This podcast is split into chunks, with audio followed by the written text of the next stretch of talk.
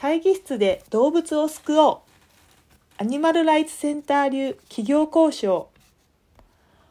皆さんはご存知ですか？会議室で動物を救えることを。実はアニマルライツセンターの業務の中で最も多くのスタッフが関わっているのは企業交渉活動です。これは通常会議室で行われるので一般の方には見えにくく分かりにくい部門です。けれど実際にはスタッフだけでなく多くのボランティアの方々にも企業交渉へのご支援をいただきこれまでもたくさんの時間を使ってきましただからこれからは公開できる範囲で動物を救うアニマルライツセンターの企業交渉の実践についてお知らせしていこうと思います。しかし皆さんの中には畜産動物の虐待は農場で起こっているのだからアニマルライツセンターは農場と話し合うべきではないかと思われる方がいるかもしれません。もちろんそれも大切なのですが食品業界のサプライチェーン生産調達製造販売消費の構造を考えると流れの真ん中に位置する調達製造販売に関わる企業の意向が両端に位置する生産と消費を左右する大きな力を持っているのが現実です。実際に企業がアニマルウェルフェアに配慮した畜産物を仕入れたいと希望すればそれに沿って生産が行われます。さらに宣伝力のある企業がアニマルウェルフェアに配慮した商品ですとアピールすることで、その方向の消費が喚起されやすくなるのです。アニマルライツセンターの企業交渉の中心、ケージフリー運動。最近のアニマルライツセンターの活動は企業交渉の中心にバタリーケージの卵を平飼い卵に切り替えるケージフリー運動を置き、今年に入ってケージフリー宣言をする企業が100件を超えるという成果を上げています。現在、日本の鶏の99%がバタリーケージ飼育ですから、運動はまだ始まったばかりと言えますが、国内生産率、国内消費率のどちらも高い日本の卵は、外圧の影響を受けにくく、私たちがアニマルウェルフェアの改善に最も力を入れなければならない畜産物の一つです。日本のバタリーケージ使用率99%と聞くと、諸外国に比べてどうしても絶望的になりますが、私たちが実際に企業にあってケージフリーの必要性をお話しすると、ほとんどの企業担当者が平飼い卵に変えたい意識は持ってると言います。万が一それまで自社がバタリーケージという残酷な飼育方法の卵を使用していることを知らなかった企業担当者でも話をすれば変えなくてはならないと思ってもらえます。企業がケージフリーを拒む理由それでも企業がすぐにケージフリー移行ができない理由は大きく以下の3つです。1安全性2コスト3これまでの業者との馴れ合いが切れない。まず1の安全性については事実平飼いと渡りケージの差はないので私たちは科学的に十分な説得ができると思っています。平飼い卵が食品として安全性が低いという懸念は戦後アメリカから入ってきた集約的な要請が要請が国内に広まるときに日本国内で何度か失敗がありその時のトラウマが迷信となり残っているものです生卵を食べる習慣のある日本では平飼い卵も含めて流通している卵のほとんどが産卵という過程を得て商品になっていますそれでも安全性を気にするなら食べない選択をするしかありません。2のコストに関しては、ケージフリーへ移行すると、企業が現在使っているバタリーケージ卵の価格にもよりますが、1個あたり数円から数十円の仕入れ価格が上がるのは現実です。これに対し企業は、それでは会社が潰れる。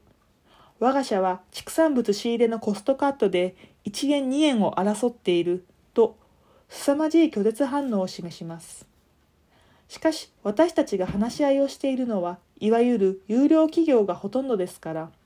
本当に卵1個の仕入れが数十円値上がりしたらその会社が潰れるのかどうか不思議な気持ちになります。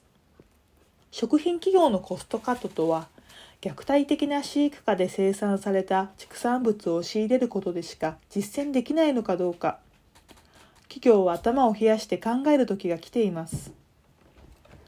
海外の食品企業のセールスマンが我が社の食品に使われる畜産物はすべて飼育だけでなく輸送までアニマルウェルフェアに配慮していますと自慢げに宣伝する時代にコストカットのために鶏にはバタリーケージで我慢してもらう日本企業が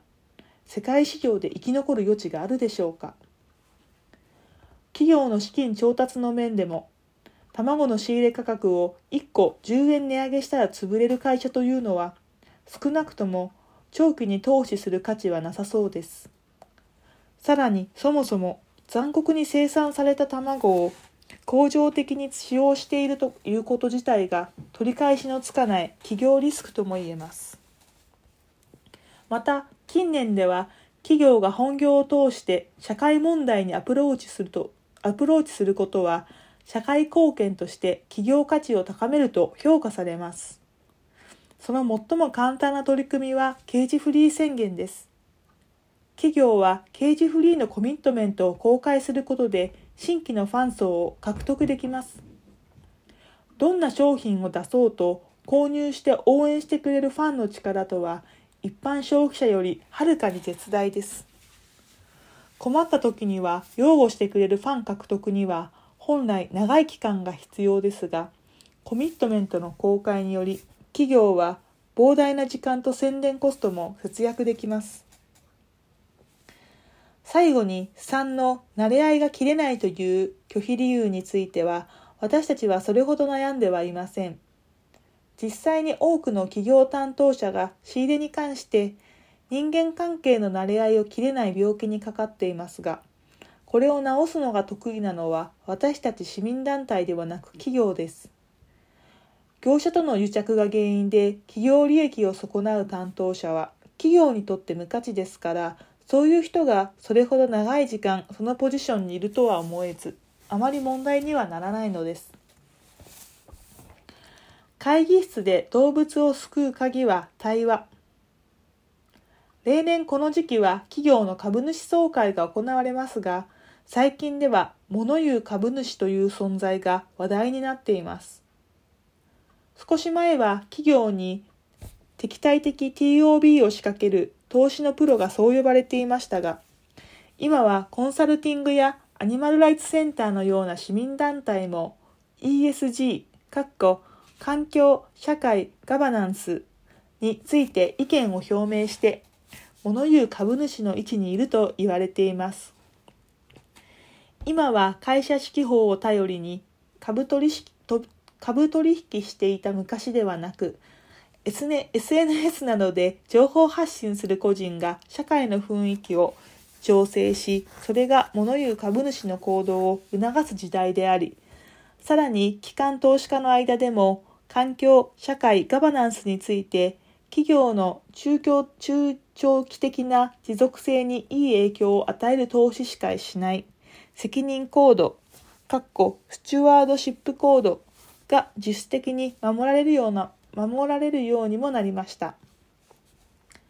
この時代に何が正しい企業の選択かを話し合いの中で示唆するのが私たち市民団体の役割です。敵対して何かを動かそうとする時代は終わり、共同して互い互いの課題解決の選択を増やすその唯一の機会が企業と市民団体との話し合いの場なのです。会議室で動物を救うことはできるのです。アニマルライツセンターは今後も企業との対話を続けていきますのでどうか皆さん応援してください。スチュワードシップコードのとはコーポレートガバナンスの向上を目的とした機関投資家の行動規範。リーマンショックを反省して言われるようになる。近年ではガバナンス以外に環境社会に注目している日本版スチュワードシップと言われるものがある。